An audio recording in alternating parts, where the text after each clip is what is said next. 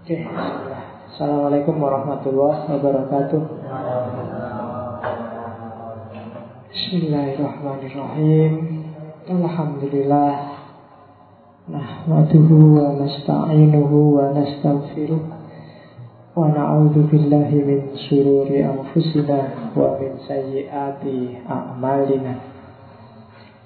Assalatu wassalamu ala rasulillah wa ala alihi wa ashabihi wa man tabi'ahu ila yaumil qiyamah. Kita lanjutkan ngaji kita sudah banyak ya lihat dari daftar isinya itu sudah bisa jadi 3-4 buku itu. Ya, silahkan yang mau yang punya rekamannya kamu transkrip sendiri, kamu jadiin buku, kamu kasih namamu juga tidak apa-apa. Boleh saja tidak apa-apa. Cuma ya kamu tambahin referensi di mana-mana mau materi ini misalnya kalau kamu jadiin buku jadi rekaman mungkin seriusnya paling 20% yang 80 isinya nggak garu-garuan. Jadi kalau mau kamu jadiin buku ya bikin aja sendiri nggak apa-apa. Ya inspirasinya dari slide itu Terus kamu tambah-tambahin novel Dari referensi dari internet dari mana Nanti bisa jadi. Kalau kamu transkrip langsung apa yang tak omongin ya Mesti nggak garu-garuan kamu Juga presentasinya juga nggak garu-garuan. Oke Malam ini kita nyampe ke etika jilid 2 Sistem-sistem etika bagian pertama. Minggu depan bagian kedua Terus bagian ketiga. Semoga cuma nyampe bagian ketiga aja. Karena kita harus agak cepet. Ternyata materi filsafat itu banyak Saya takutnya kamu baru dapat setengah terus lulus. Pulang kampung. Nanggung gak enak ilmu filsafatnya setengah Jadi harus agak tak cepetin Yang penting kamu lulus punya dasar lah. Urusan nanti terakhir-terakhir sesinya sudah sesi-sesi filsafat yang khusus nggak apa-apa. Tapi filsafat yang umum yang dasar semoga semua bisa ngikuti. Kalau nanti yang khusus kan bisa kapan saja di mana saja nggak harus semuanya detail satu-satu ngerti pokoknya pas per isu tapi yang kayak gini-gini ini dasar harus ngerti semua mulai epistemologi ontologi etika, terus estetika. Setelah itu baru kita masuk sistem-sistem filsafat besar. Nah, baru setelah itu semoga kita bisa bermain-main ke mana-mana dengan banyak isu filsafat yang spesifik. Boleh filsafat agama, boleh filsafat ilmu, boleh filsafat Islam. Terserah nanti kalau kita sudah dasarnya sudah bagus. Oke, sistem etika malam ini saya mau ngomong dua jenis sistem yang jadi dasar hampir semua teori etika selanjutnya yaitu etika deontologis dan etika teleologis. Ini tema dua tema besar dalam etika. Dan semua teori etika itu sebenarnya Seandainya ingin digolongkan dalam dua besar ya isinya dua itu Kalau enggak deontologis ya teleologis Kalau deontologis itu pendapat yang bilang bahwa baik atau buruk itu adalah hakikat dari perbuatan. Nipu itu buruk. Jujur itu baik. Nah, kalau baik atau buruk itu ada dalam perbuatannya, itu namanya deontologis. Kalau teleologis, baik atau buruk itu tergantung tujuannya atau konsekuensinya. Jujur tapi menyakitkan itu sama dengan tidak bermoral. Karena apa? Hasilnya menyakitkan meskipun itu jujur. Itu namanya teleologis. Tapi kalau di deontologis, jujur ya jujur. Jujur itu baik dalam dirinya sendiri. Kok jadinya menyakitkan? Nggak ada hubungannya. Yang penting jujur ya jujur. Nah itu deontologis. Tapi kalau teleologis, enggak lah. Dilihat akibatnya. Kalau akibatnya menyakitkan orang, mending nggak usah jujur. Kalau punya teman jelek ya nggak usah bilang kamu aslinya jelek loh. Nah, nggak usah gitu. Jujur tapi menyakitkan itu. Kalau ada temennya males, kamu itu kok males. Kamu itu bodoh banget ya. Meskipun itu jujur, tapi ya jangan gitu lah. Ah, bagus jujurnya, cuma akibatnya jelek. Katanya teologis itu tindakan tidak bermoral. Tapi kan aku jujur pak, iya. Tapi kan akibatnya jelek. Kalau deontologis, ya enggak. Kapan pun dan di mana pun yang namanya jujur itu bagus Yang namanya jujur itu baik Bahwa kok ada yang tersinggung ada yang enggak Bukan karena jujurnya jadi jelek Tapi mungkin ruang dan waktunya enggak pas Ya, jadi itu dua jenis Nanti malam ini kita jelajahi dua pikiran besar ini Kalau deontologis yang paling terkenal adalah deontologisnya Immanuel Kant Dulu waktu di ontologi kita sudah kenal dengan Immanuel Kant. Hari ini kita masuk ke bagian dari teorinya Immanuel Kant tentang etika. Kant menyebutnya akal praktis. Jadi kalau kemarin akal murni yang metafisikanya itu Nah sekarang ini namanya akal praktis Kalau Immanuel Kant Kalau teleologis Orang kenalnya Mill John Stuart Mill Tapi sebenarnya pelopornya adalah Jeremy Bentham Ya, dengerin aja namanya kamu apalin Jeremy Bentham sama John Stuart Mill Nama nggak penting, yang penting kami nanti ngerti sistem berpikirnya dia. Oke, tak dahului, tak dahului yang teleologis karena lebih simpel, lebih sederhana. Utilitarianisme. Kita mulai dari Bentham. Kalau Bentham cara berpikirnya tidak apa? Tidak tidak pakai sistem ideal diterapkan di realitas, tapi kebalikannya.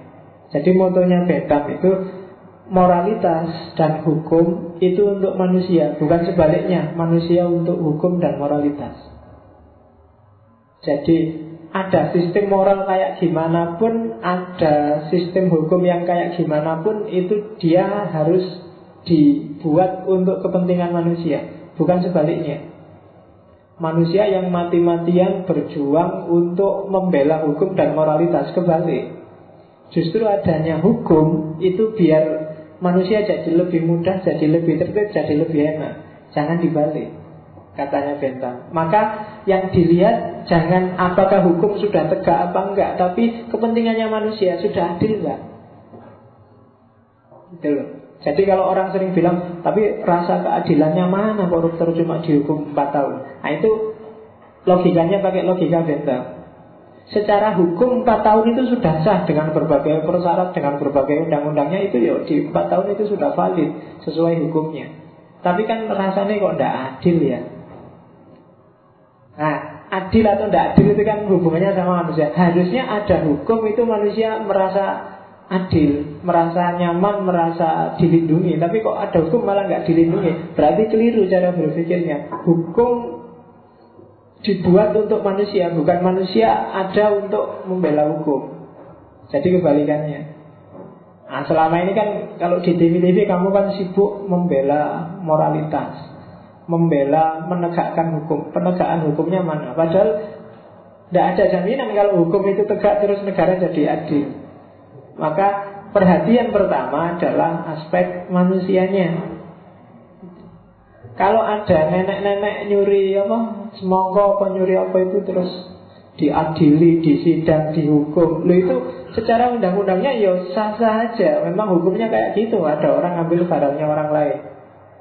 Kan di TV ada yang gitu nenek-nenek nyuri barangnya orang lain meskipun orang lain itu ternyata anaknya sendiri, anaknya nggak terima dilaporin polisi.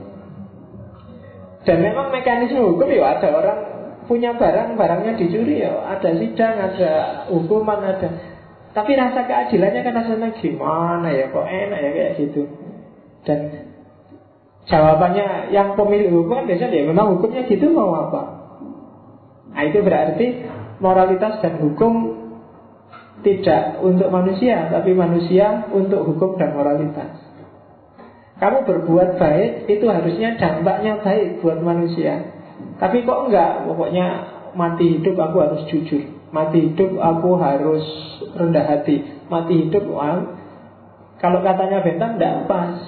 Adanya orang disuruh sopan santun, disuruh moralitas itu biar manusianya nyaman. Jangan dibalik. Oke. Makanya katanya Bentham, kalau kita berjuang menegakkan keadilan, misalnya keadilan itu kan moralitas. Bukan karena semata-mata pokoknya kita harus adil apa pun yang terjadi, kita harus jujur apa pun yang terjadi, enggak. Kenapa kita adil? Ya biar orang yang baik dapat balasan baik, yang buruk dapat balasan buruk. Biar orang yang lemah dibela, biar orang yang didiskriminasi dibantu dan seterusnya. Itu namanya utilitarianisme. Jadi segala aturan dibuat untuk manusia, bukan kebalikannya. Agama juga begitu nanti melihatnya. ada ayat, ada undang-undang, ada fikih dan segala macam. Itu kan untuk kepentingan manusia. Allah menyuruh menurunkan bikin aturan itu kan untuk kepentingan manusia. Jangan dibalik. Kalau dibalik, ya lahirnya seperti banyak fenomena yang kamu lihat sekarang. Kamu kan heran itu. Loh, kenapa ya? Katanya agama itu cinta damai. Agama itu demi ketertiban, demi spiritualitas manusia, demi ketentraman. Kok malah agama bikin rusak? Karena orang kebalik cara mikirnya. Bukan agama untuk manusia, tapi manusia untuk agama ada istilah manu, agama untuk manusia itu kan kalau nggak dari Fazlur Rahman ya dari Hasan Hanafi. Umat Islam selama ini kebalik cara memahami Islam. Gitu Jadi bukan Islam untuk manusia, tapi manusia untuk Islam. Makanya kamu jadi front pembela Islam itu kebalik Harusnya adanya Islam dikasih Allah padamu itu Biar kamu enak, biar kamu nyaman, biar hidupmu tertib Kok malah kamu jadi susah terus bela-bela? Gak usah kamu bela, dia sudah belain kamu. Harusnya gitu. Cuma mikirin, wah Iya kan? Al-Quran itu hudan, furqon, tibian Allah nggak pernah bilang Al-Quran itu adalah sesuatu yang harus kamu bela Islam itu yang harus Enggak. Justru adanya Islam, adanya Quran, adanya ajaran itu kan biar kamu terbantu dalam hidupmu. Allah ngerewangi kamu karena kalau kamu mikir sendiri, nyari jalan sendiri, nyaluk jalan sendiri, nanti kamu capek. Maka dibantu dengan Quran, dibantu dengan Nabi. Semua itu untuk bantu kamu dari Allah. Lah kok kamu capek-capek belain? Karena ada itu bukunya yang Gus Dur itu Tuhan tidak perlu dibela Karena Tuhan sudah cukup luar biasa untuk bela kamu Ngapain kamu bela Kan kita sering menghabiskan energi yang Allah sendiri bilang Seandainya Allah mau Maka seluruh manusia di bumi dan di langit akan beriman Tapi kan enggak Untuk ujian bagimu Untuk wastabikul khairat Orang dibikin beda-beda tapi orang sekarang tidak kuat kalau ada yang beda. Telingamu kan panas kalau ada yang beda-beda itu. Kalau ada yang kurang ajar kok gampang bid'ah bid'ain sini, kamu juga panas. Sana juga lihat sini, ah situ kelompok Tapi gitu, cara mikirnya sebenarnya kamu sama aja kayak mereka, cuma kamu di jalur mana, dia di jalur mana. Kamu tersinggungan versi Islam liberal, dia tersinggungan versi Islam fundamentalis, dia tersinggung versi NU, sini tersinggung versi MTA. Cara mikir sebenarnya sama aja Kita berada di state yang sama Kita perlakukan seolah-olah kita adalah pembelanya Islam, kita adalah pembelanya Allah, kita adalah pembelanya Quran. Padahal justru Quran, Allah, Islam itu diberikan ke kita untuk menyamankan kita, mengenakkan kita. Dan kalau kita ikut Islam, ikut Allah, ikut Quran itu kan terus hidup jadi tertib, bukan kebalikannya. Pembela itu kan seolah-olah kamu lebih besar dari yang kamu bela kan Coba aja dipikir saya membela adik saya, adikmu gegeran sama temennya tak bela. Itu kan kamu merasa lebih besar dari adikmu yang kamu bela. Saya membela sekolah gitu. Ah itu banyak logika yang tidak pas di Indonesia ini. Ya, jadi maka sistem moral, sistem hukum itu dibuat untuk manusia, jangan kebalik. Maka jangan kaku-kaku. Manusia itu dinamis. Hukum zaman Belanda mungkin sudah nggak relevan lagi zaman sekarang. Di undang-undangnya nggak ada, di pasalnya nggak ada ya. Kalau nggak ada ya dibikin. Kalau nggak relevan lagi dihapus. Uang itu dibikin buat kita. Kok ngapain kamu capek-capek? Sekarang nggak boleh lagi begitu, nggak boleh ya diganti. Kok repot? Ya itu formal, formal. Jalan mikirnya itu lurus, nggak bisa belok. Kalau sudah mau maju, maju terus saja. Kadang-kadang ya belok-belok dikit lah. Karena realitas itu nggak bisa kamu. Jadi orang harus lentur. Jadi jangan kaku. Makanya tengahnya Al-Quran Kamu lihat yang pakai warna merah itu kan Pakai kata-kata faliyatalat Jadi lentur, nggak kaku. Kalau kaku kamu mudah patah. Dan tidak lembek. Kalau lembek, eh, apalagi kamu gampang hancur.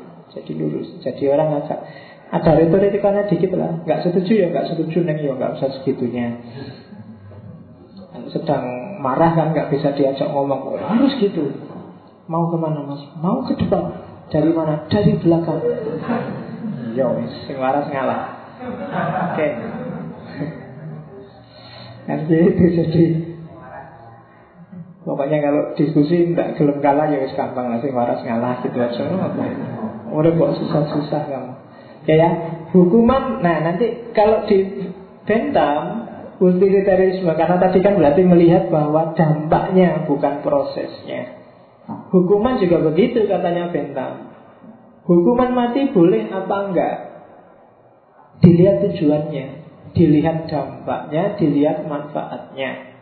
Kalau dengan hukuman mati itu banyak pihak diuntungkan, maka jalan tapi kalau dari hukuman mati itu nggak ada satu orang pun yang untung, nggak ada satu orang pun yang dapat manfaat, atau hanya satu dua orang yang diuntungkan, ya tidak usah.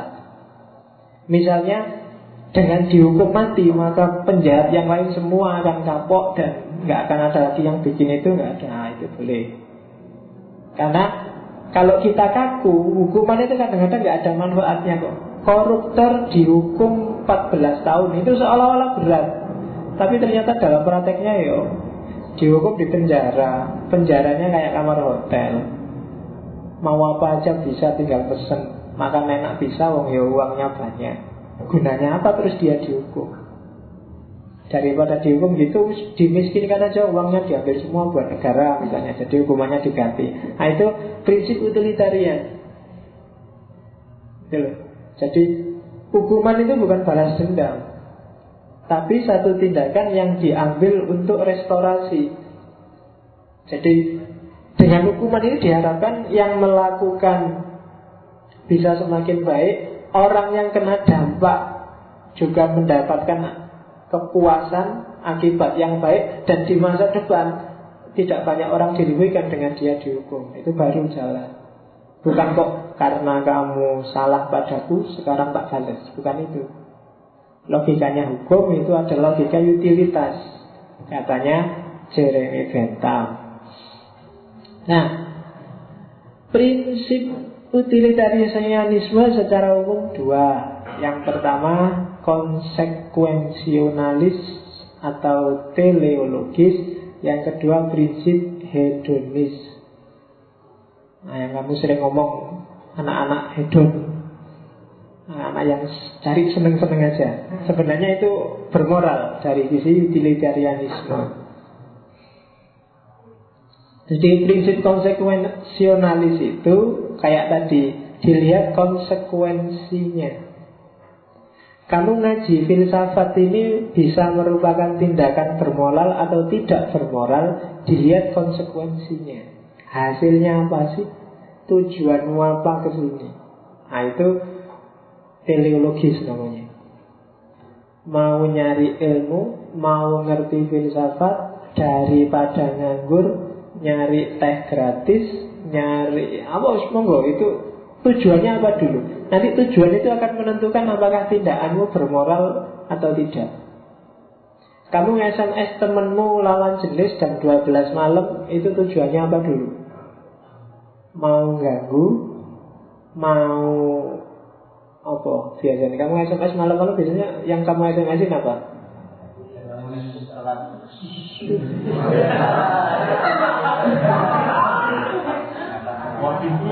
Yeah. Sholat tahajud Kayak Nah ya Padahal kamu bangunin sambil nonton bal-balan Kayak Wah sudah Bagi muslim yang baik Ini seperti malam yang terakhir Bangunlah Saya sering dapat kayak gitu-gitu. Oke Ya modus lah pokoknya ya bagimu. Nah itu tujuannya apa dulu? Memang benar-benar ngingetin biar sholat tahajud apa cuma modus kayak tadi? Apa sekedar sengaja usil apa apa dulu? Gitu. Apa kamu sedang memang ingin pendekatan terus kamu SMS nah boleh cuma nanti di samping tujuannya terus konsekuensinya ternyata benar gara-gara kamu SMS dia jadi sholat malam karena tadi sebelum tidur belum sholat isya, jadi sholat isya. sholat isya malam. Tapi kan berarti kamu berjasa padanya. Nah itu berarti bermoral. Konsekuensinya bagus. Kamu tadi ke sini sebenarnya ingin cari minum aja. Eh ternyata ya lumayan lah dapat teman baru. Nah, konsekuensinya bagus. Jadi di samping telos tujuannya juga konsekuensinya. Oke, itu prinsip pertama. Prinsip kedua, prinsip utilitas.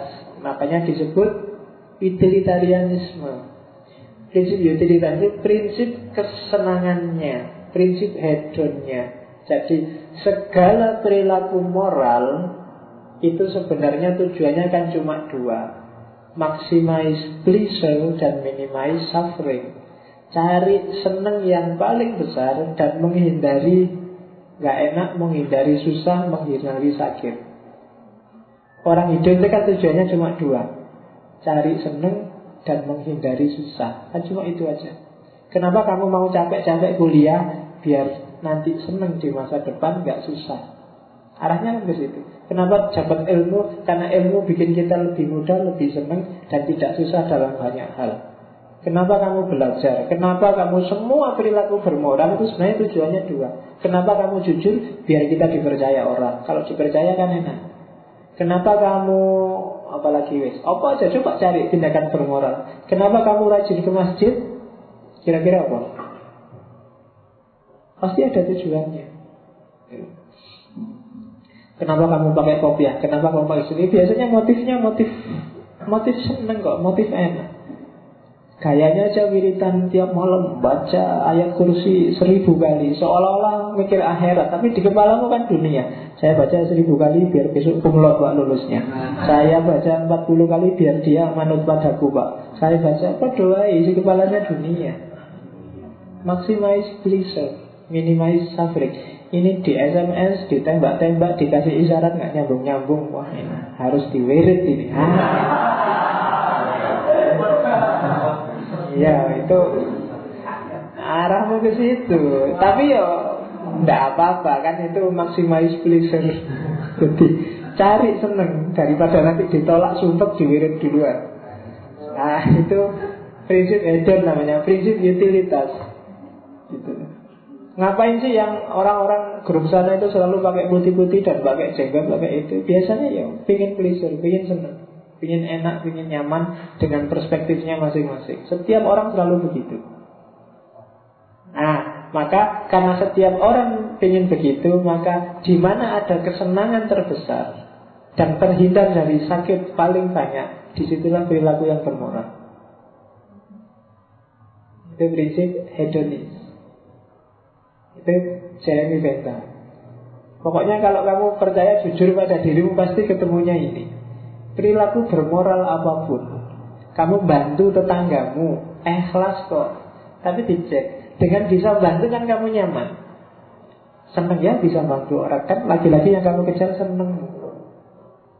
Daripada dibantu kan mending tangan di atas. Kamu merasa enjoy sekali nyaman. Bantu ditolak itu kan nggak enaknya luar biasa. Kamu nggak punya uang ya? Tadi saya ngerti duitmu habis nih uang 50 ribu. Ah nggak usah saya nggak butuh. Kan kamu jengkel mangkel kurang ajar. Gua yang itu mesti. Jadi nggak enak. Kenapa kamu bantu? Ternyata juga nyari pleasure. Sholat naik haji, zakat, puasa itu kadang-kadang ada tujuan-tujuan pleasure. Kamu nyaman. Buktinya ketika kamu yang rajin sholat tiba-tiba meninggalkan sholat kan gelisahmu luar biasa. Meskipun kamu sendiri tahu jadi sholatmu ya sakar dewi buh diterima bunda. Ya kan? Kamu sholat kan kadang-kadang Ya pokoknya sholat aja kayak biasa ritual. Cepet-cepetan. Asal tugas beres selesai. Allah Akbar. Allah Akbar. Eh, Kan mesti gitu. Yang penting lega kalau sudah sholat selesai. Kan gitu Cuma ingin nyari pleasure aja Nyari nyaman Sholat dengan kualitas kayak gitu aja Kalau kamu ketinggalan sholat Lupa nggak sholat. Aduh belum sholat ini gimana ya? Padahal malaikatnya Halah sholat kayak gitu. Nah, iya. aku jadi malaikat itu mesti sebeluan biasa. Opo sholat kayak gitu aja gayanya kayak sholat Iya kan? Kayak, aduh belum sholat aku nyari masjid nyari anu begitu sholat Bismillahirrahmanirrahim Allah Ya Tujuannya Itu pengalaman bersama nggak apa-apa Ya jadi Ternyata kan sebenarnya kamu cuma nyari seeking pleasure, nyari seneng aja. Kalau sudah selesai nyaman, kalau belum kan sumpah kan gitu aja. Oke, itu tidak enaknya jadi orang pinter Karena orang pinter itu sholatnya Saya bilang semakin orang pinter sholatnya semakin cepat. Karena kamu ngerti titik-titik di mana ini harus diloncati Kan selalu gitu. Dulu waktu kamu nggak pinter ketinggalan belum tahiyat awal. Alah diulang-diulang kan gitu. Sekarang gampang ada sujud sahwi. Ya kan Oke, yang lupa mau takbir. Allah Akbar terus kalau dulu awal belajar langsung baca doa. Iftitah saya begitu pinter. Oh iftitah itu sunnah toh? Iya. Nggak usah dibaca. Oh sunnah aja toh kan gitu. Begitu ngerti surat itu sunnah juga nggak usah dibaca. Jadi begitu takbir Bismillahirrahmanirrahim Fatihah terus sujud terus dibaca tiga kali waktu belajar dibaca tiga kali sekarang oh tiga kali itu sunnah loh ini sekali aja cukup. Terus selalu gitu. Begitu semakin pintar semakin cepat karena memang prinsipnya apa? Cepat itu kan enak. Kamu karena apa? Cari pleasure. Cari senang. Di mana kesenangan terbesar? Di situlah perilaku yang sebenarnya masuk akal dan moral katanya bentang Di mana semakin kamu menghindari nggak enak itu sebenarnya nggak apa-apa, wong itu natural kok manusia katanya Bentang. Jadi tidak usah gelisah, aku kok kayak gini ya? Nggak apa-apa, masih manusia. Secara natural memang orang nyari seneng dan menghindari rasa sakit. Oke.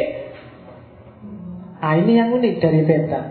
Bentang punya kalkulus kesenangan, hedonic kalkulus.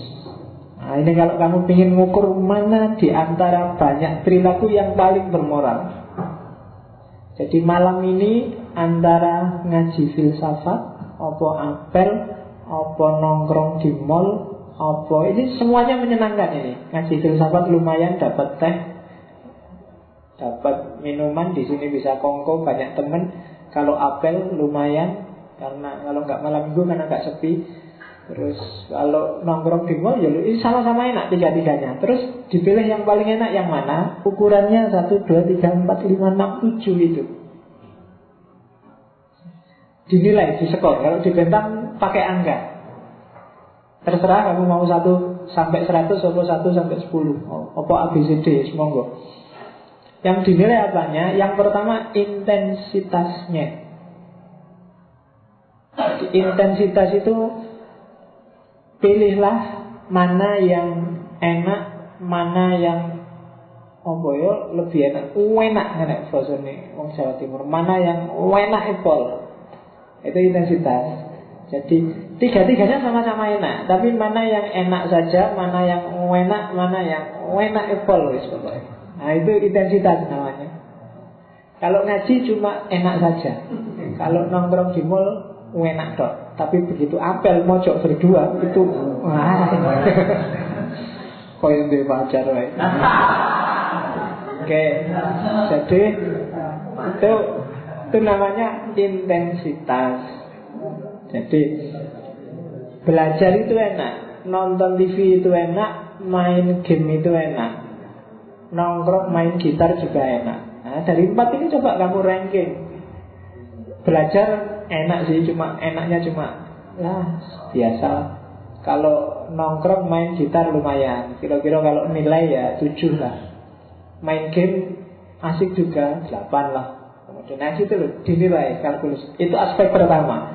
Kalau aspek pertama ya ternyata sama aja ya bisa kamu nilai durasinya. Durasi itu lamanya. Main gitar enak, main game enak, Facebookan enak. Ini bodoh. Enaknya mana yang lebih enak? Gak ada pak. Ini sama tiga-tiganya. Cek durasinya. Kira-kira main gitar enaknya berapa lama? Kemudian main game enaknya berapa lama Facebookan enaknya berapa lama Mana yang durasinya lebih panjang Itu yang kamu pilih Berarti lebih bermoral Secara utilitarian. Jadi yang lebih panjang. Yang ketiga kepastiannya. Kepastiannya Kalau dua-duanya kok sama Intensitasnya sama Durasinya sama Kamu cek yang enaknya sejati bukan enak-enakan sekedar tempelan. Benar-benar enak lah pokoknya. Pasti. Jadi kamu nongkrong mall enak sih pak tapi yo gimana ya enaknya itu kayak alah semua semua pak. Ah misalnya gitu loh. Kalau dibandingkan dengan ngaji ya mungkin lebih enak pak karena kalau di mall cuma nonton di sini dapat sesuatu. Lahir batin pak lahirnya dapat teh batinnya dapat teman ilmunya kadang-kadang. Ah misalnya jadi agak-agak lumayan sedih lah pak. Kepastiannya agak lumayan. Kalau sama enaknya apel ah itu enaknya pasti pak jadi kalau ngaji itu masih masih iya masih enggak bisa dapat ilmu bahasa enggak. Tapi kalau pacaran itu dijamin pak. Enggak pernah saya pacaran kok enggak enak itu. Mesti enak. Ah itu berarti pasti. Yang lain masih ragu-ragu gimana ya? Ah yang ini pasti. Di antara yang abu-abu, nah, kamu pilih yang pasti. Kalau masih sama, intensitasnya sama, durasinya sama, sama-sama pasti, carilah nearness. Nearness itu kedekatan. Kedekatan itu enaknya itu kamu terlibat beneran. Kalau di mall, misalnya kamu lihat orang belanja, lihat cewek yang itu kan berjarak enaknya. Jadi nyaman tapi bukan kamu sih, ya kamu cuma lihat aja kok. Nah, main game juga gitu ada ada. Ya enak sih cuma yang dienakkan gak banyak. Tidak terlalu terlibat dalam hidupmu. Beda sama apel tadi pacaran. Itu kan kamu enak dan terlibat dan nggak cuma melihat dari jauh itu sudah tembak langsung. Nah, itu kedekatan, namanya nearness. Bukan sekedar membayangkan, bukan sekedar tapi terlibat langsung kan ada enak yang cuma membayangkan, ada enak yang melihat orang lain senang kamu ikut senang nah itu kan ada enak jenis itu tapi kalau ada dua enak satu lihat orang senang dengan yang kamu senang sendiri pilihlah yang kamu senang sendiri karena mesti lebih dekat. Temenmu senang dengan adikmu senang kamu ikut senang teman senang ikut senang adikmu senang ikut senang tapi kamu lebih prefer ke adikmu yang senang karena adikmu lebih dekat. Jenis-jenis kayak gini yang harus kamu pilih ketika Intensitas sama, durasi sama, sama-sama pasti Kamu cari yang lebih dekat. Kalau sama-sama dekat, cari manfaatnya. Mana yang lebih bermanfaat? Kalau sama-sama bermanfaat, cari kemurniannya Mana yang sejati Sejati itu biasanya ya asli bukan palsu Kan banyak kenikmatan yang palsu Yes, kamu ngerti sendiri ya narkoba apa lagi kan banyak kenikmatan yang palsu. Kalau kamu di kamar mandi menghabisin sabun itu juga kenikmatan palsu. Tidak asli, jadi nggak sejati, tidak murni. Ya. Jadi, loh, aku kan pengamat. Ya, jangan salah. Dunia akademik itu kan jadi peneliti tadi apa apa. Jadi cari jangan mau yang palsu, cari yang asli, tapi yang halal ya. Jangan yang aneh-aneh. Cari yang pure. Ya banyak banyak kenikmatan semua. Cari yang asli. Dan yang terakhir keluasan. Kalau keluasan itu kuantitasnya besar dan kecil. Enaknya luar biasa dan enaknya keluasan. Kalau intensitas itu kedalaman, kalau ekstensitas itu keluasan. Yang satu kualitatif, yang satu kuantitatif. Jadi cek itu semua kemudian skor lah. Bisa runtutan dari atas ke bawah kayak tadi, bisa juga kamu hitung semua sekaligus. Sopo ngerti aja terus ditotal. Kalau yang ini intensitasnya nilainya 6, durasinya 7, kepastiannya 4, kedekatannya 3, kemanfaatannya 8, keluasannya 10. Kalau tindakan ini, ya terus kamu total. Mana yang skornya lebih tinggi, itulah yang lebih memberi kenikmatan terbanyak dan itulah moral. Itu ini namanya kalkulus hedonis. Ya, Ya pasti ada kritik, ada banyak kritik terhadap Bentham Yang namanya senang atau tidak senang Itu sifatnya subjektif. Tidak bisa diukur pakai angka. Mana yang nilainya lebih tinggi Itu tak Kasih contoh yang mirip-mirip. Memberi minuman dingin waktu sumuk Atau memberi minuman panas waktu dingin.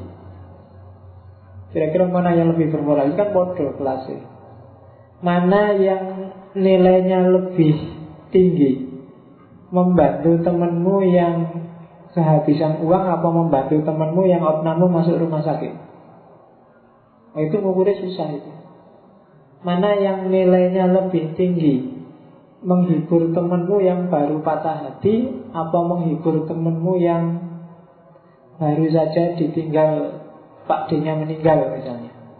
Itu kan ngukurnya susah. Ya lebih lebih bermoral menghibur yang Pak D-nya meninggal Pak. Siapa nggak mesti. Pak D meninggal nggak terlalu bermasalah bagi kamu. Tapi ditinggal pacar itu eksistensial itu Iya kan? Kamu kan ditinggal pacar kan gitu. Duniaku gelap. Diri kan kan mesti gitu.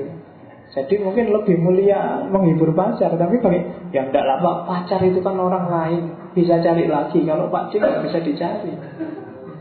Ya kan susah loh skornya. Urusan mana lebih penting, mana lebih enak itu susah. Kayak tadi, mana lebih enak main gitar atau main game? Itu kan nggak nggak gampang itu.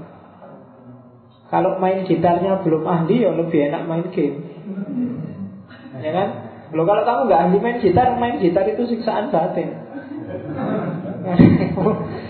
Tiap hari dimarahi temenmu main gitar daripada main nggak usah main kan siksaan batin itu bagi yang nggak bisa main game juga gitu kamu ahli apa enggak ya tergantung main game kok kalah terus kan kamu kurus itu Mana mikir nggak bisa menang penasaran main lagi penasaran dan kuala terus lu ya. Tadi katanya enak malah sumpah.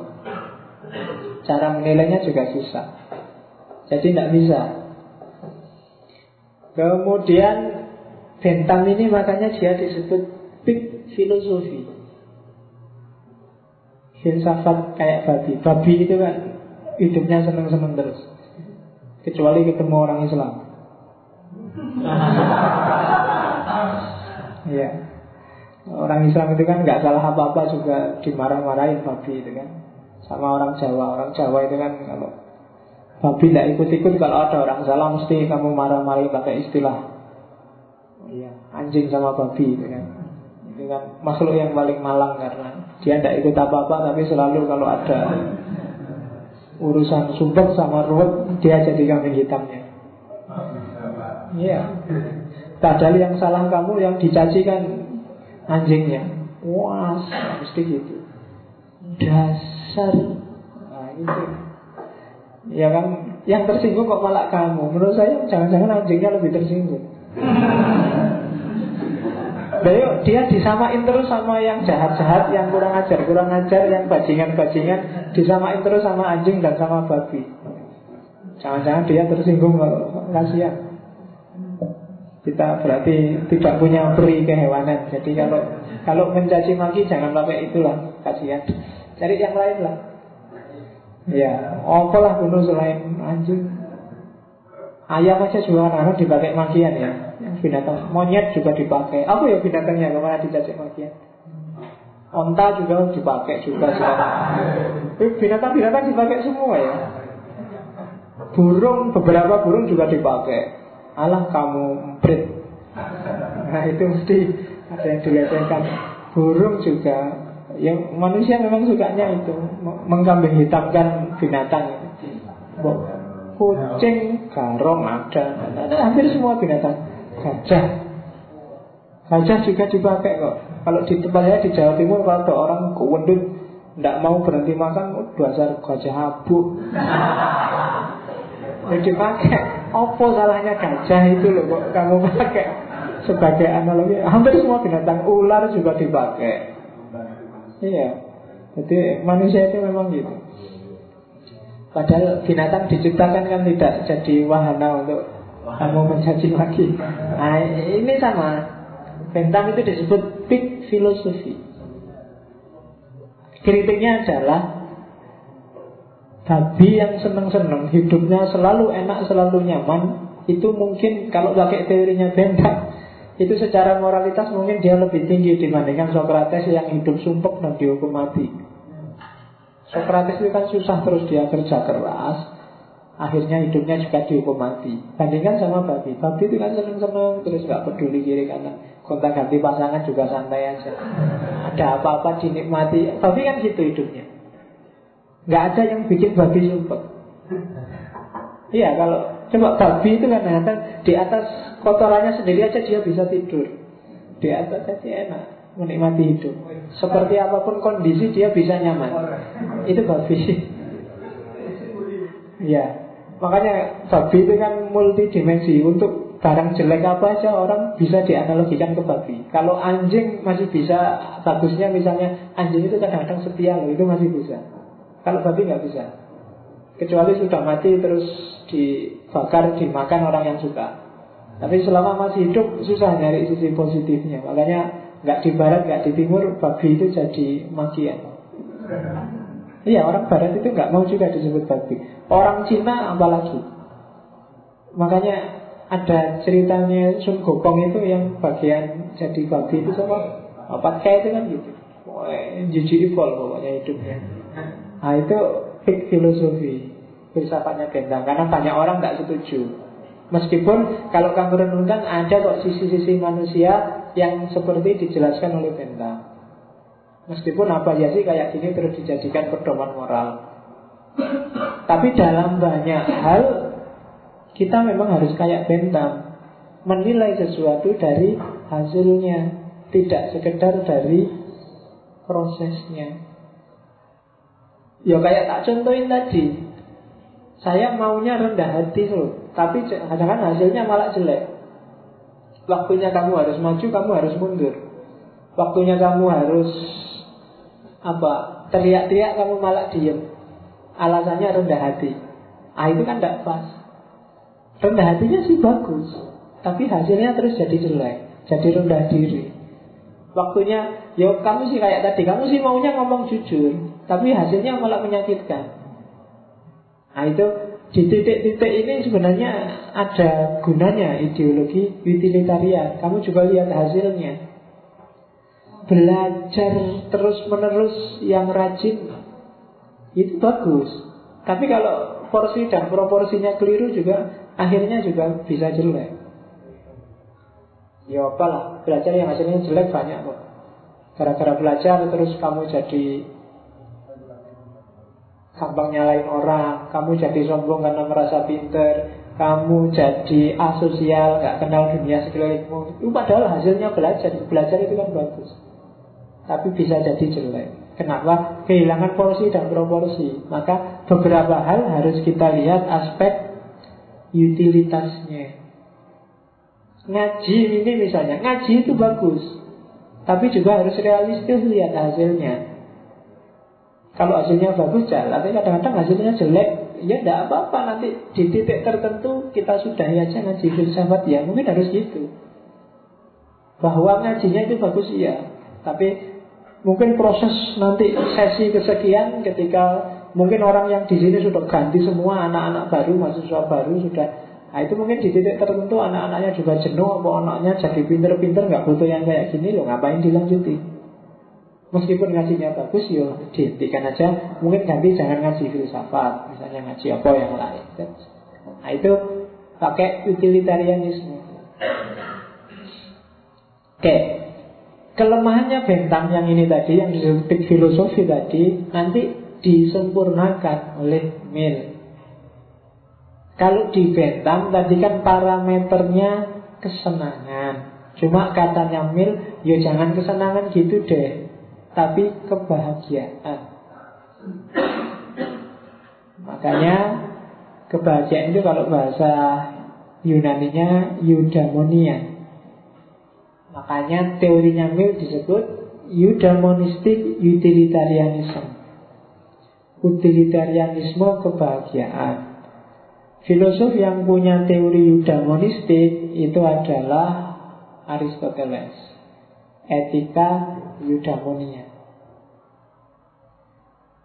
Kalau di Aristoteles Mungkin minggu depan kalau ada waktu kita ulas Jadi bahagia itu katanya Aristoteles Menghindari ekstrim Di situlah di titik tengah itulah antara ekstrim-ekstrim terletak moralitas, terletak kebahagiaan. Misalnya antara berani. Berani itu adalah titik tengah antara pengecut dan nekat. Itu berani. Kalau pengecut itu ada apa-apa kamu kecut, hatinya terus mundur. Kalau nekat itu nggak lihat situasi, pokoknya kamu nerabas saja maju. Di antara dua ini ada namanya berani. Rendah hati itu adalah titik tengah antara sombong dan minder. Sombong itu kamu merasa top, kalau minder itu kamu merasa down. Kamu merasa rendah. Nah itu titik tengahnya adalah rendah hati. Rendah hati itu kamu sebenarnya just tapi tidak usah dipamer-pamerin. Itu rendah hati. Tapi kalau memang aslinya tidak ada yang dipamerin ya tidak perlu rendah hati, memang tidak ada yang dipamerin. Kalau ada orang ngomong macam-macam, tidak saya nggak ikut ngomong, saya rendah hati aja. Ya memang tidak ngerti kamu yang diomongin apa. Ya itu bukan rendah hati. Rendah hati itu kamu punya level tinggi Tapi memposisikan dirimu nggak harus terlalu tinggi Biar nggak kelihatan. Kayak padi itu semakin berisi Dia semakin menunduk. Itu rendah hati. Tapi kalau memang padinya nggak ada isinya ya Otomatis menunduk. Tidak harus kamu Saya ini rendah hati loh. Ya udah ya memang raiso Memang nggak ada isinya. Jadi itu namanya bukan rendah hati. Tahu diri. Ya jadi Bedakan antara rendah hati dan tahu diri. Kalau ada cewek cowok terus kamu, anda saya ngalah aja nggak usah tak rebutin. Ayo, memang kamu harus tahu diri. Kalau kamu ngerebut ya mesti nggak dapat. Sainganmu banyak. Yang di atas kamu ngerebut juga banyak. Ya tapi kan kalau takdirnya bagus, ya langsung harus ngalah. Oke. Nah, Mil punya revisi untuk teorinya Bentham yang namanya kesenangan itu tidak cuma kesenangan fisik, kesenangan lahiriah seperti banyak dijelaskan oleh Bentham tapi perlu diranking. Kesalahannya Bentham tidak ngeranking ini tadi. Katanya Mil ada kesenangan bawah level bawah ada kesenangan level atas Kesenangan level bawah itu kesenangan indrawi, kesenangan makan, minum, istirahat, pijat dan seterusnya itu kesenangan bawah. Lihat cewek cakep seneng, lihat di mall seneng, main game seneng, main gitar seneng itu kesenangan indrawi, kesenangan bawah. Ada kesenangan level atas, rankingnya lebih tinggi. akal, estetika, nikmatnya ilmu, nikmatnya spiritualitas. Nah, itu kesenangan rankingnya lebih tinggi. Kesenangan kelas bawah itu memang menyenangkan tapi sifatnya sementara. Tidak lama. Dan kalau over apa? Semakin banyak dilakukan, kalau melebihi batasnya, itu malah yang senang bisa jadi susah. Minum teh itu enak. Kalau nggak percaya tak coba.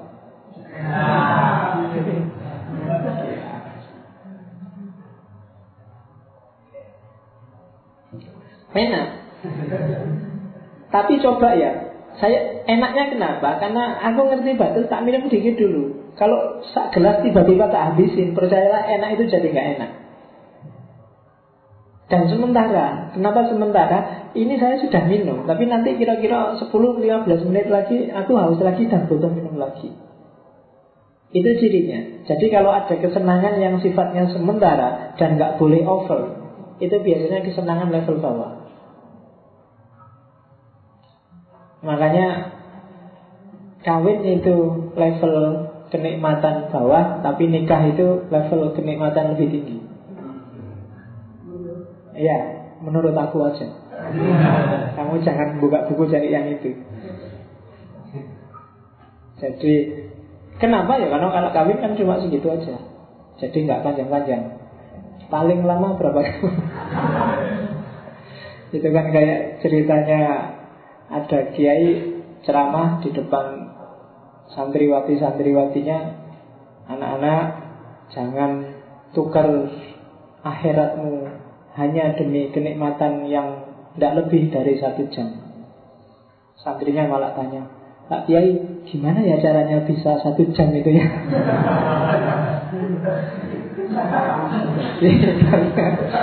Biasanya dia nggak sampai satu jam, ya hanya paling berapa menit sudah goal. Makanya dia, wah gimana ya kalau bisa satu jam? Ya ini geblak. Oke, jadi kenikmatan level bawah. Yang kayak gitu juga kalau over juga rusak kan. Makan itu kalau kebanyakan juga nggak jadi nikmat. Makanan yang paling kamu senang sekalipun nikmatnya sementara jangan nggak boleh over. Makanya Quran selalu wanti-wanti walatu seribu. Karena orang-orang musrifin itu barang enak jadi nggak enak. Di dunia ini ada logika barang enaknya dunia itu semakin lama semakin gak enak. Kebalikannya akhirat, ada hati kayak gitu. Kalau di akhirat itu semakin lama semakin enak. Kamu pacaran, itu begitu diterima goal terus jalan, itu dari enak-enak lama-lama mesti semakin gak enak, semakin biasa, semakin ala kayak biasanya. Selalu gitu. Itu dunia. Tapi besok kalau di akhirat enggak, katanya gitu. Semakin enak, semakin enak, semakin enak. Kalau di dunia ronde pertama sit, ronde kedua agak capek, ronde ketiga KO. Itu dunia. Tapi kalau di akhirat enggak. Ronde pertama sit, ronde kedua jos, ronde ketiga. Semakin enak. Ayo. Katanya gitu kalau di akhirat. Yo, buktikan sendiri besok. Oke, terus Mbak, kalau ranking kalau yang lebih tinggi itu lebih tahan lama. Kalau kenikmatan di level atas, kenikmatan estetik, kenikmatan spiritual, kenikmatan intelektual itu tahan lama. Nikmatnya ilmu itu panjang dan semakin kamu tambah semakin enak. Ngerti fil, kamu nggak ngerti filsafat sama kali, ngerti dikit, tek, ini filsafat enak ya ternyata bagus filsafat itu. Semakin kamu tambah ngerti, semakin penasaran. Wah enak ternyata saya harus mendalami ini. Itu ilmu. Tidak ada habisnya, tidak ada batasnya. Estetika juga begitu. Musik, lagu itu kan nggak ada habisnya. Selalu kamu cari yang lebih enak, lebih enak, lebih banyak. Spiritualitas juga begitu. Nggak ada batasnya. Ah sudah cukup. Ah aku sudah cukup soleh kok sudah nggak perlu ditambah lagi. Tidak ada. Kamu tetap semakin banyak semakin nikmat. Dan abadi sifatnya, tahan lama Tidak kayak yang fisik Jadi kalau kamu ngaji filsafat ini hanya nyari teh Itu kamu sedang nyari kenikmatan level bawah Hanya sebentar Begitu teh di luar habis, selesai kamu nggak merasa nikmat lagi. Maka kejar yang level lebih tinggi. Kenalan baru, persahabatan, friendship, dapat wawasan baru dikit-dikit. Ini lebih tahan lama nikmatnya. Gitu. Dalam hal apa pun siasati kenikmatan kebahagiaanmu dengan ini. Kalau parametermu dengan persahabatan dengan temenmu, dengan pacarmu, ukurannya kenikmatan level bawah, percayalah nggak akan tahan lama. Atau kalau over jadi nggak enak. Saking akrabnya sampai over misalnya opo-opo sampai ganti baju aja tukeran celana dalam tukeran lama-lama jadi nggak enak. Iya, kamu nggak punya privasi juga nggak enak. Maka harus ada batasnya untuk yang kenikmatan level bawah. Beda sama kenikmatan level atas. Kalau kenikmatan level atas, kamu dalami sedalam-dalamnya, kamu aplikasikan sejauh-jauhnya, tidak apa-apa. Terlalu pinter, tidak apa-apa. Kan banyak orang, pinter itu bagus, tapi terlalu pinter janganlah. Tidak, terlalu pinter itu nggak apa-apa. Keterlaluan dalam kenikmatan level atas nggak apa-apa. Jangan terlalu alim lah, masih muda kok. Ya tidak apa-apa, alim-alim aja. Sedalam-dalamnya nggak apa-apa kalau kamu ingin alim. Gitu loh. Kalau gaya, jangan terlalu gaya lah. Enggak, itu kenikmatan dasar, kenikmatan bawah. Iyalah, jangan terlalu gaya. Ngapain sih? Uang itu cuma fisik aja loh. Nah, tapi kalau intelek, kalau ya kayak kalau fisik ya antara apa kamu menyebutnya inner beauty dan ah yang inner beauty sedang dalamnya nggak apa-apa kalau outer beauty.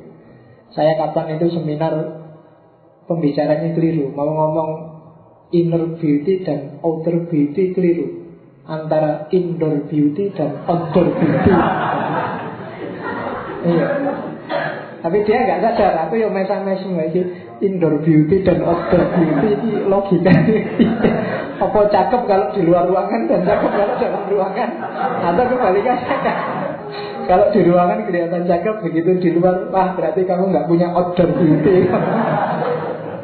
Tapi ya saya tidak sadar dia ngomongnya dianggap Padahal ya maksudnya inner beauty sama outer beauty. Keliru indoor sama outdoor.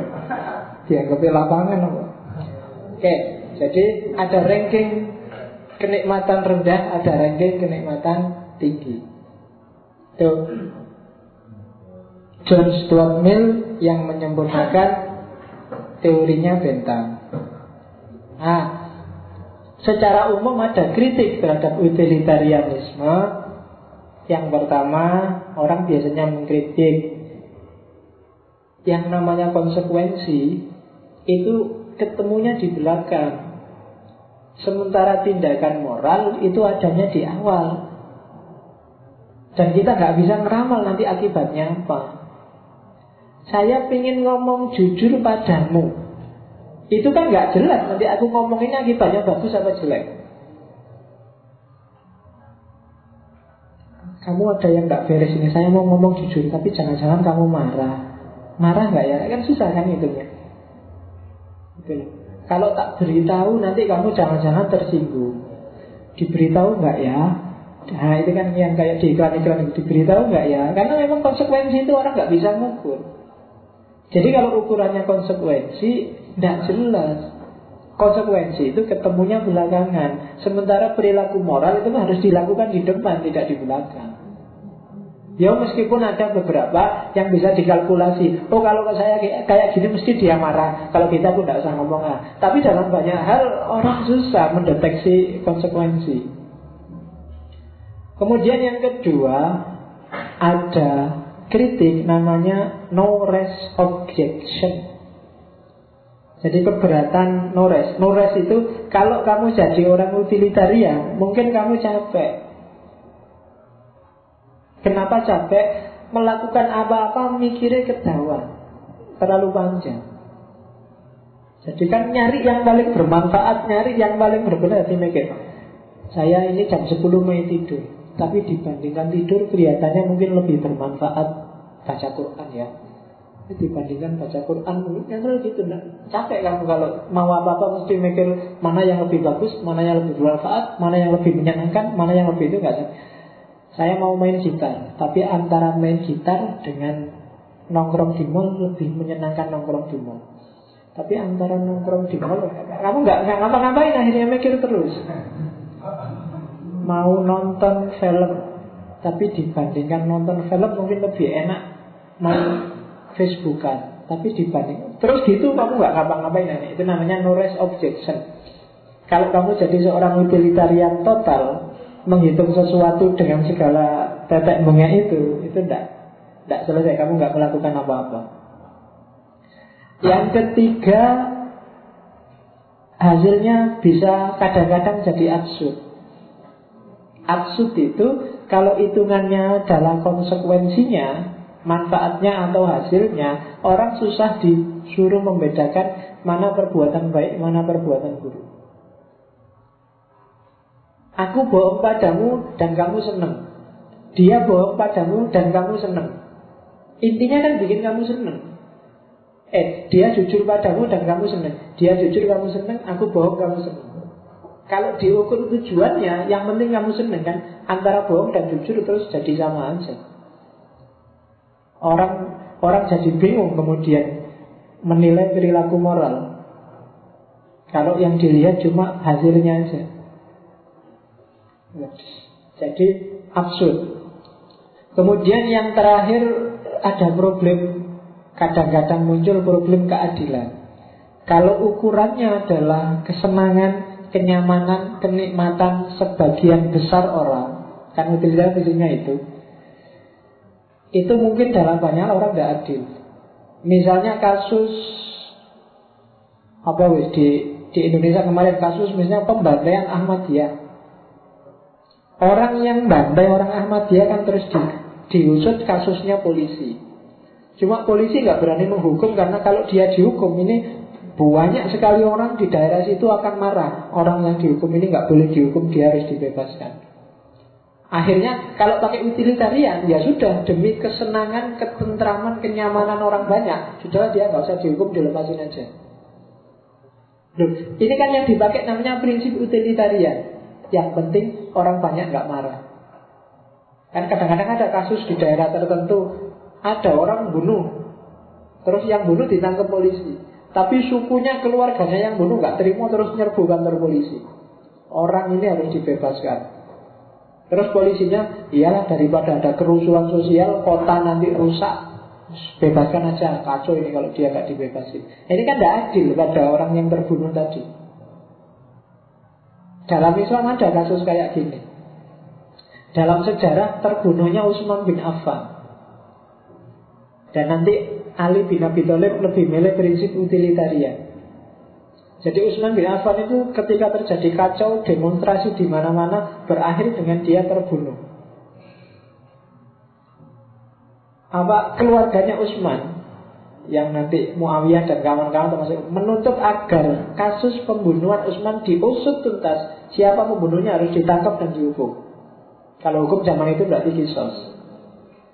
Tapi terus ternyata pembunuhnya juga para umat Islam sendiri, beberapa putranya sahabat besar sendiri. Ini kalau diusut, kemudian pembunuhnya dihukum, yang terjadi adalah kekacauan lagi yang tidak selesai-selesai. Bisa jadi perang saudara antar umat Islam. Maka terus Ali bin Abi Thalib milih prinsip utilitarian.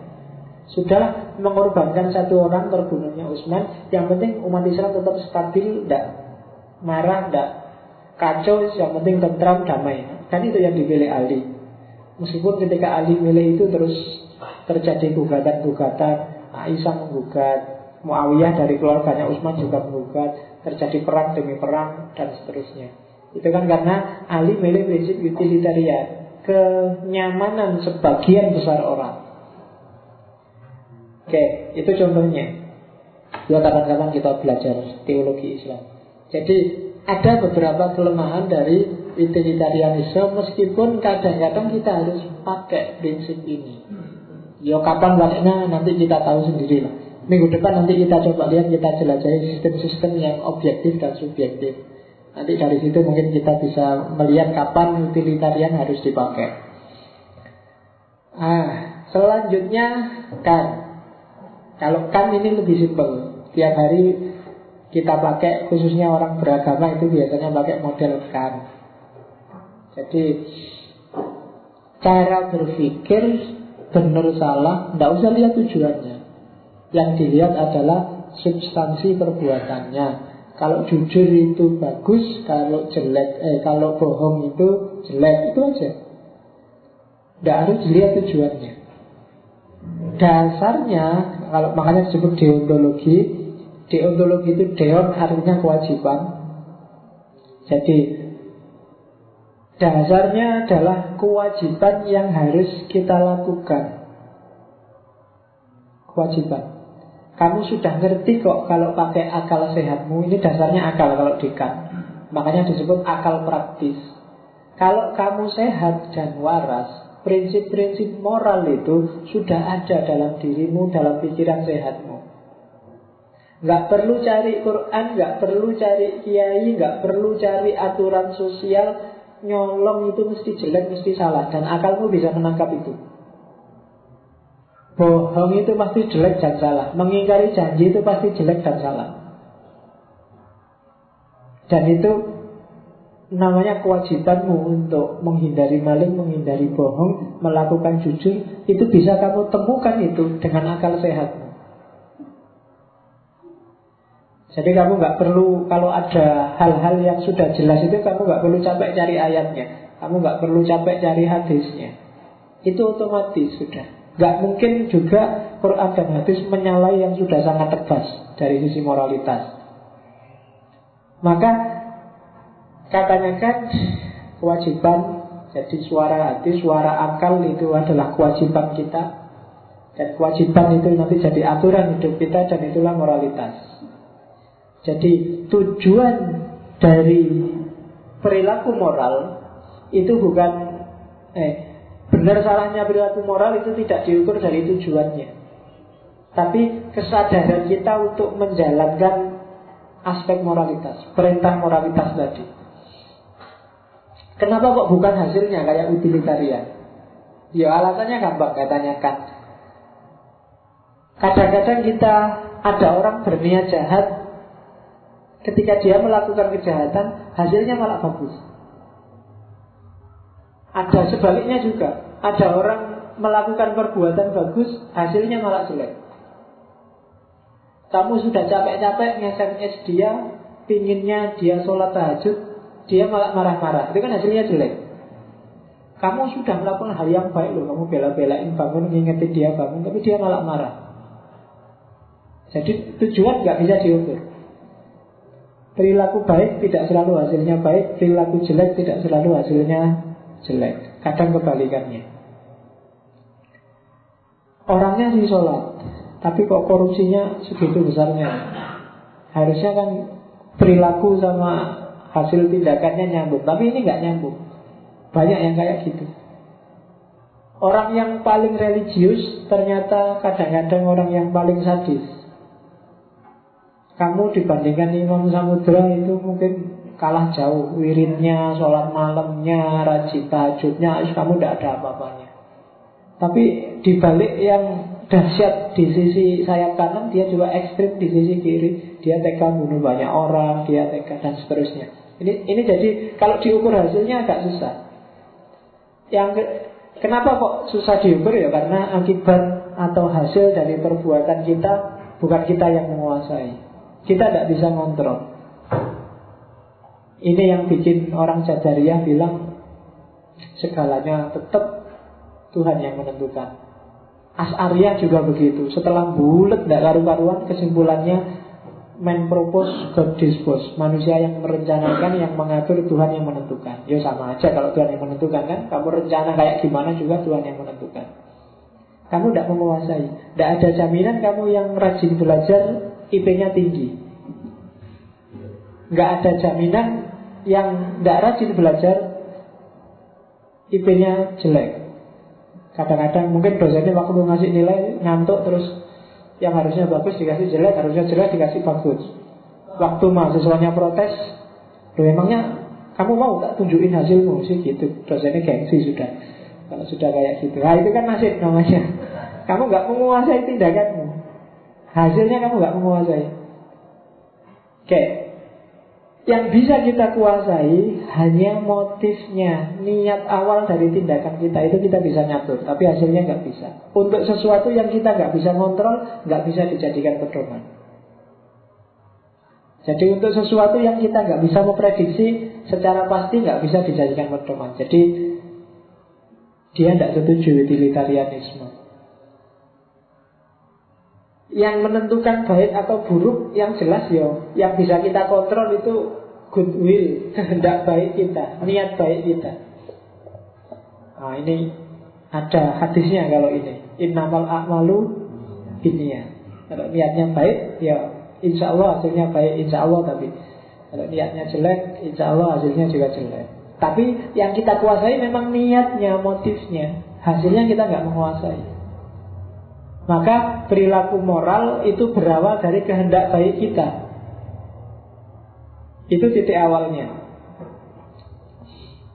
Nah, asasnya apa? Perbuatan baik itu tadi. Asas yang pertama adalah otonomi personal. Orang disebut baik atau tidak baik, pertama-tama dia harus otonom, dia harus bebas. Orang tidak bisa dinilai kalau dia nggak bebas. Kebebasan itu syarat. Kalau kamu punya ideologi manusia tidak bebas dalam perbuatannya, itu implikasinya orang yang tidak bebas itu tidak bisa dihukum Nggak bisa dianggap salah Kamu memperkosa orang tapi saya dipaksa ya Pak. Kalau nggak memperkosa saya dipukuli ya Yo terpaksa tak perkosa gimana? Nah kamu bisa karena kamu tidak bebas kok. Kalau saya nggak melakukan itu saya dibunuh Pak. Susah saya Pak. Saya terpaksa. Jadi harus otonom Moralitas punya syarat yang pertama otonomi. Orang tidak bisa disebut bermoral kalau dia tidak otonom. Anak kecil itu, meskipun dia rajin sholat, meskipun dia baik pada orang lain, jarang orang menganggapnya bermoral. Kenapa? Karena dia masih di level ikut-ikutan. Bukan hasil bebas pilihannya sendiri. Makanya kan anak kecil itu masih masih belum dapat hitop. Dia boleh keliru juga tidak apa-apa melakukan kebaikan ya tidak apa-apa, tidak dapat pahala, tidak dia masih trial and error, masih belum dapat kita.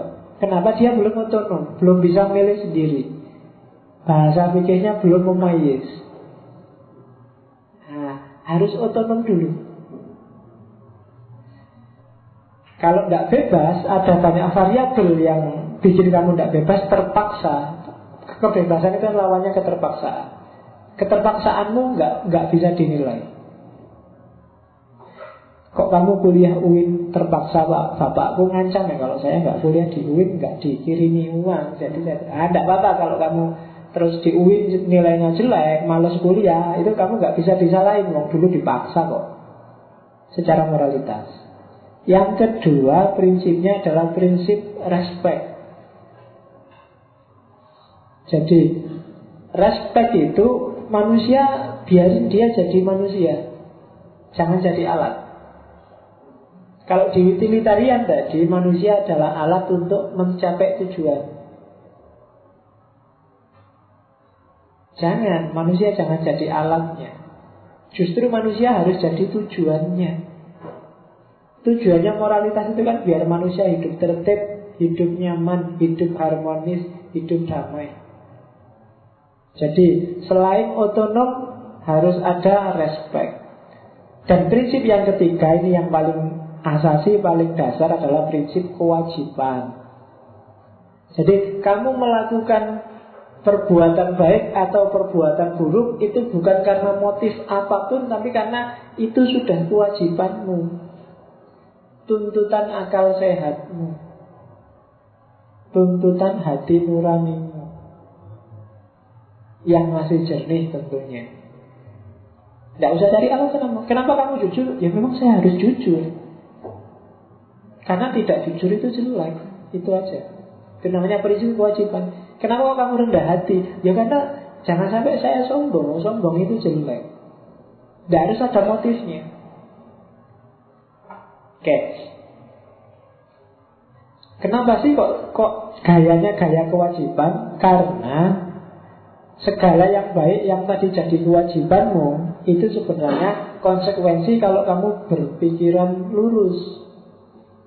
Kalau kamu masih berpikiran lurus, kamu pasti tahu kalau bohong, kalau berkhianat, kalau tidak setia itu jelek. Itu tuntutan akal sehat. Dan Tuntutan akal sehat itu meniscayakan kebenaran. Isinya akal sehat itu kan kebenaran. Itu prinsip kedua. Dan untuk bisa ketemu kebenaran dan berpikir secara sehat ada syarat kebebasan. Seperti yang dibilang tadi. Dan dasar dari semua itu adalah kemanusiaan, kehidupan. Kenapa kok kita tidak perlu cari-cari alasan untuk melakukan perbuatan baik? Karena akal kita masih sehat. Nah, terus kenapa kalau akal harus sehat? Karena kita butuh kebenaran dalam hidup. Dan syarat untuk mencapai kebenaran, kita butuh kebebasan. Dan wadahnya kebebasan itu kehidupan kemanusiaan. Itu logikanya seperti itu. Jadi kalau dibalik, kita ini hidup dan makhluk yang bebas dan butuh kebenaran dan untuk menemukan kebenaran kita perlu akal sehat dan akal hasilnya akal sehat itulah kewajiban-kewajiban moral yang harus kita lakukan. Itulah namanya akal praktis. Tidak lagi hidup di langit kayak kritik akal murni yang di hari apa itu metafisika. Tapi ini praktisnya. Jadi kita hidup sehari-hari dasarnya harus akal sehat. Kok ada orang tega bohong, kok ada orang tega berkhianat Itu pasti dia sedang membohongi dirinya sendiri Sedang mencederai akal sehatnya sendiri Fatonah itu sebenarnya dia ngerti kayak dia keliru Tapi karena terlanjur merasa enak Terus diterus-terus Dia mengkhianati akal sehatnya sendiri maka katanya kan basisnya etik itu harus akal sehat. Kenapa sih harus pakai akal sehat? Karena akal sehat yang bisa menemukan kebenaran. Dan agar akal sehat bisa beroperasi dengan lurus, dia butuh kebebasan. Jangan terlalu banyak dikasih syarat macam-macam. Dan kalau akal sudah sehat, yang didasari kebebasan, kita menemukan kebenaran, berarti di situlah kita bisa hidup sebagai manusia yang sejati bukan manusia yang palsu. Nah itu logika selanjutnya. Manusia yang palsu itu kamu membohongi dirimu sendiri. Kamu pakai banyak topeng. Secara nurani kamu gelap. Ya kan? Banyak topeng itu Kalau bahasanya Ghazali kan gitu Hati kita ini kayak kaca Kalau kita salah satu Ada titik satu Salah dua Ada titik dua Lama-lama gelap Gelap itu kamu akalmu sudah nggak sehat lagi, nuranimu nggak jernih lagi. Makanya hati-hati. Kamu masih tetap jadi manusia. Salah ndak apa-apa manusia itu asal kamu tahu, oh ini sebenarnya salah. Aku ndak harusnya kayak gini. Dan kamu pegang itu baik-baik. Karena begitu kamu kehilangan rasa bahwa kamu salah. Kalau bahasa Inggrisnya sense of guilty, perlahan-lahan kamu sedang menggusur sisi kemanusiaanmu sendiri. Mungkin demi hukum, mungkin demi apa saja kamu kadang-kadang harus salah. Tapi tetap hidupkan kesadaranmu bahwa aku ini janjani salah. Mungkin saking terpaksanya kamu ujian besok harus bikin kerpean kecil-kecil terus dibawa ke kelas. Terpaksa pak saya pak, saya nggak belajar pak tadi pak. Yusuf apa yang penting kamu ngerti tidak kalau itu salah? Iya pak saya tahu salah. Oke sip, kamu masih manusia. Yang susah adalah kamu ngerti salah terus Enggak pak, saya ini enggak salah pak. Saya itu kan ingin cepat lulus pak. Kalau mau, jadi kamu bikin argumen macam-macam. Kamu sedang bikin titik sendiri Di akal jernihmu dan di hatimu Dan lama-lama akan gelap. Kayak kamu sekali bohong nggak enak Dua kali bohong biasa Tiga kali bohong, empat kali bohong Lama-lama kalau nggak bohong malah nggak enak Berarti kamu kehilangan sisi kemanusiaan Maka katanya kan penuhi kewajiban tuntutan suara hati, suara nurani, akal sehat. Oke, kan menyebut itu, kenapa disebut kewajiban?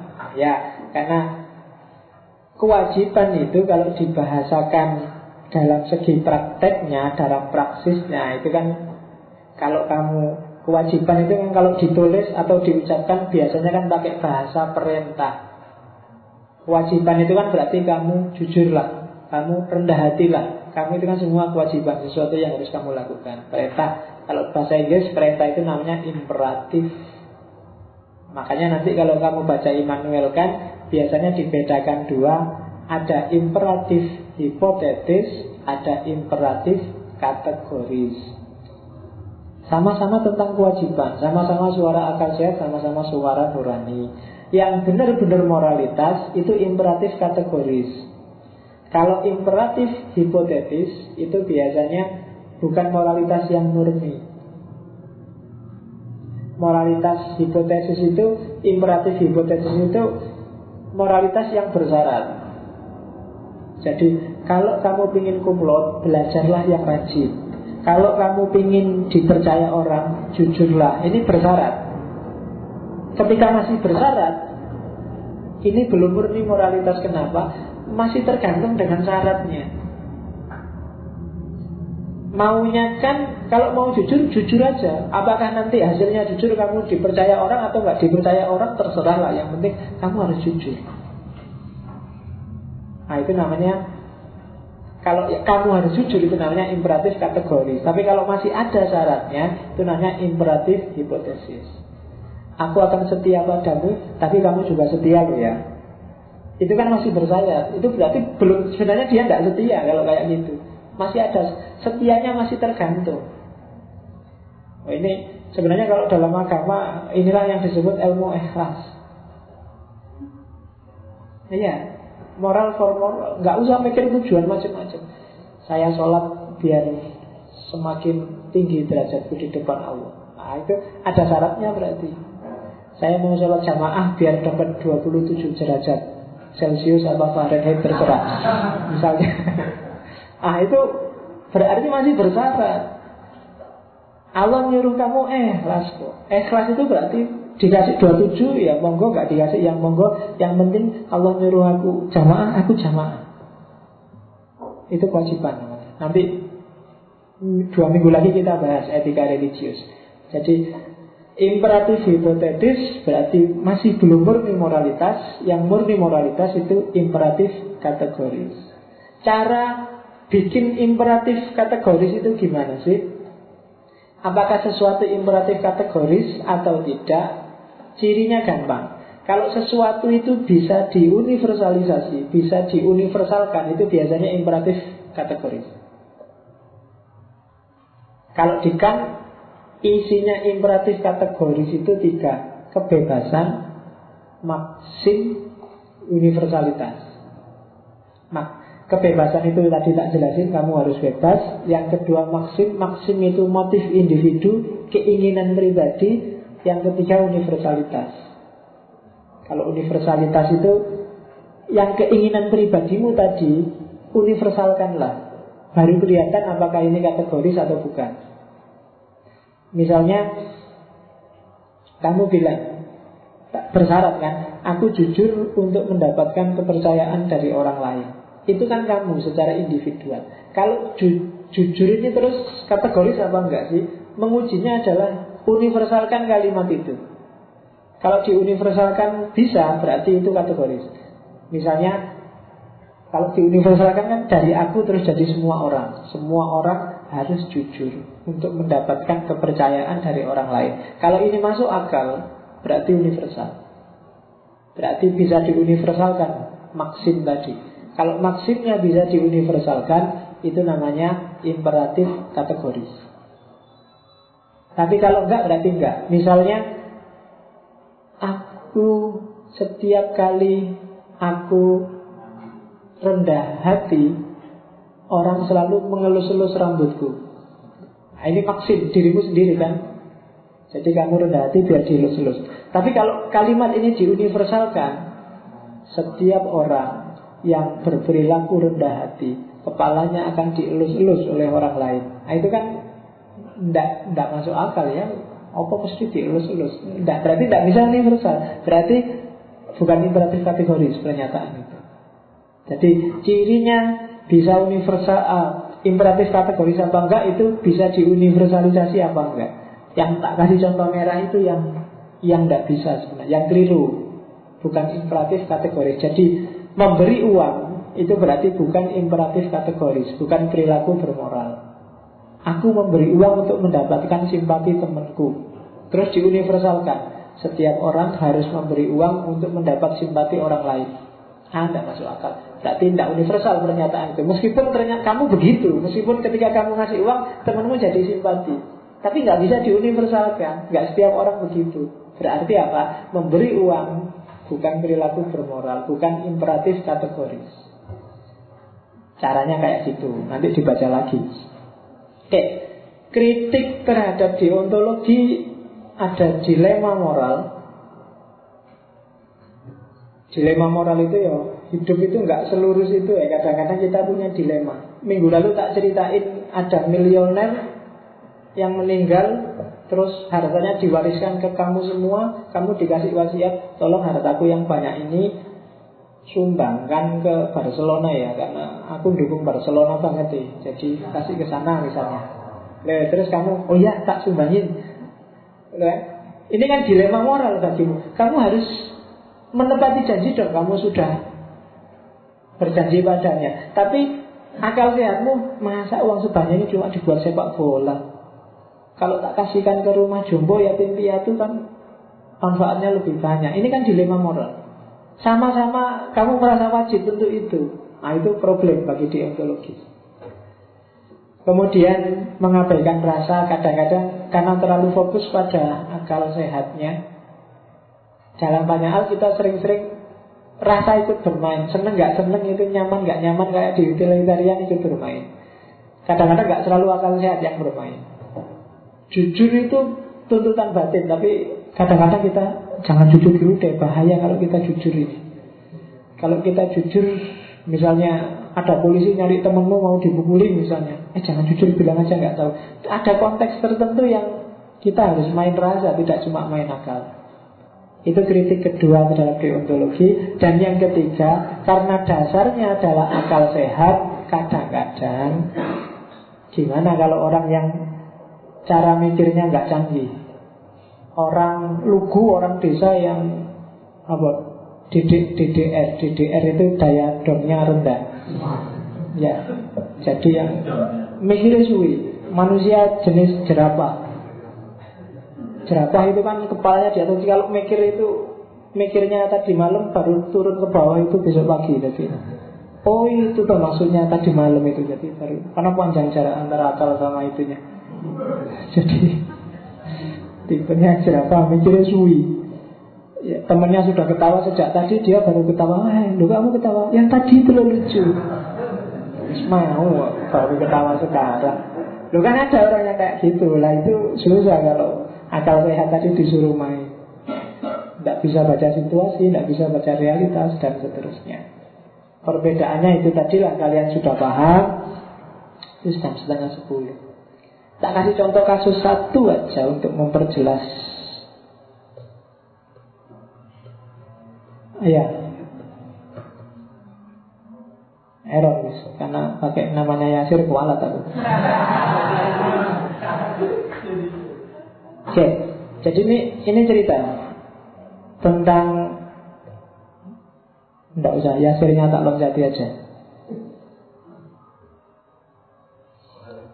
Tak loncati ya. Jadi ini cerita ada anak muda namanya Yasir. Yasir ini pamit bapaknya dugem. Sama bapaknya boleh lah, tapi paling malam jam 11 kamu pulang. Ternyata dia pulang jam 12 Alasannya Wow, saya pengennya jam 11 Pak menepati janji Tapi ada dua temen cewek ini yang tidak bisa pulang Dia tidak ada yang nganter Kalau nggak tak anter, wah kasihan dia. Jadi terpaksa saya harus nganter Saya pinginnya sih jujur Tapi menepati janji Tapi tidak bisa. Nah itu kalimatnya Yasir. Saya sih ngerti kalau aku salah Tapi kan situasinya tidak bisa Saya harus menepati janji. Nah terus bapaknya bilang tidak bisa sih, tetap kamu harus dihukum Karena janji adalah janji. Salah ya tetap salah. Terus ibunya protes Yo yo Yasir salah sih salah. Cuma kan bisa dimaklumi kan maksudnya dia baik bantu temannya. Ada tiga tipe itu tadi kan. Yasir yang bilang karena situasinya menuntut begitu, bapaknya yang bilang salah ya salah. Nggak perlu cari alasan. Kalau ibunya bilang, iya sih kamu salah, tapi kan bisa dimaklumi kan maksudmu baik. Bapaknya Yasir itulah deontologis. Menepati janji, ya salah ya salah, nggak usah terlalu banyak alasan. Ibunya Yasir itulah teleologis. Kamu sih memang salah, tapi kan tujuannya bagus, kamu ngantar teman jadi tujuannya baik, bisa dimaklumi. Terakhir Yasir. Kalau Yasir itu dalam etika namanya etika situasional. Dasarnya situasi. Nanti ada banyak sistem etika. Yang situasional ini tak jelaskan minggu depan. Kamu sudah ngerti teleologis, deontologis. Nah, yang situasional jawabannya Yasir.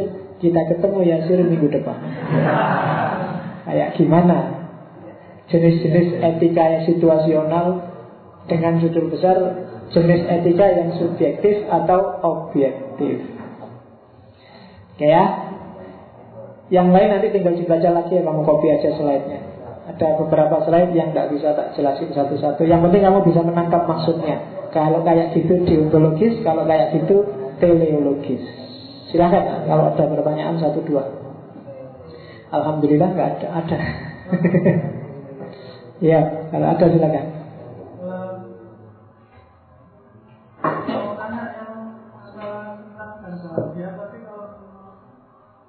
Oh itu mil Itu sebenarnya mil ingin membedakan. Ya untuk fisik sebutlah itu kesenangan Tapi untuk level tinggi itu sebenarnya itu bukan cuma kesenangan. Lebih pasnya sebutlah itu kebahagiaan. Bahasa Inggrisnya yang kesenangan itu pleasure Kalau yang kebahagiaan itu happiness.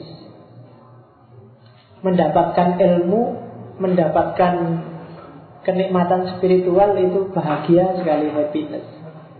Tapi kamu dapat makanan enak, dapat pacar baru itu pleasure. Bukan bahagia tapi menyenangkan. Bentan terlalu fokus pada pleasure, melupakan happiness.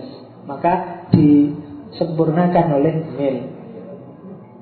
Prinsipnya adalah kenikmatan paling besar untuk sebagian besar orang. Itu prinsipnya utilitarian.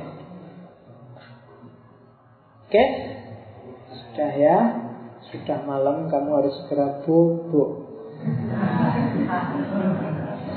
Ya, jadi anak baik lah jadi anak soleh.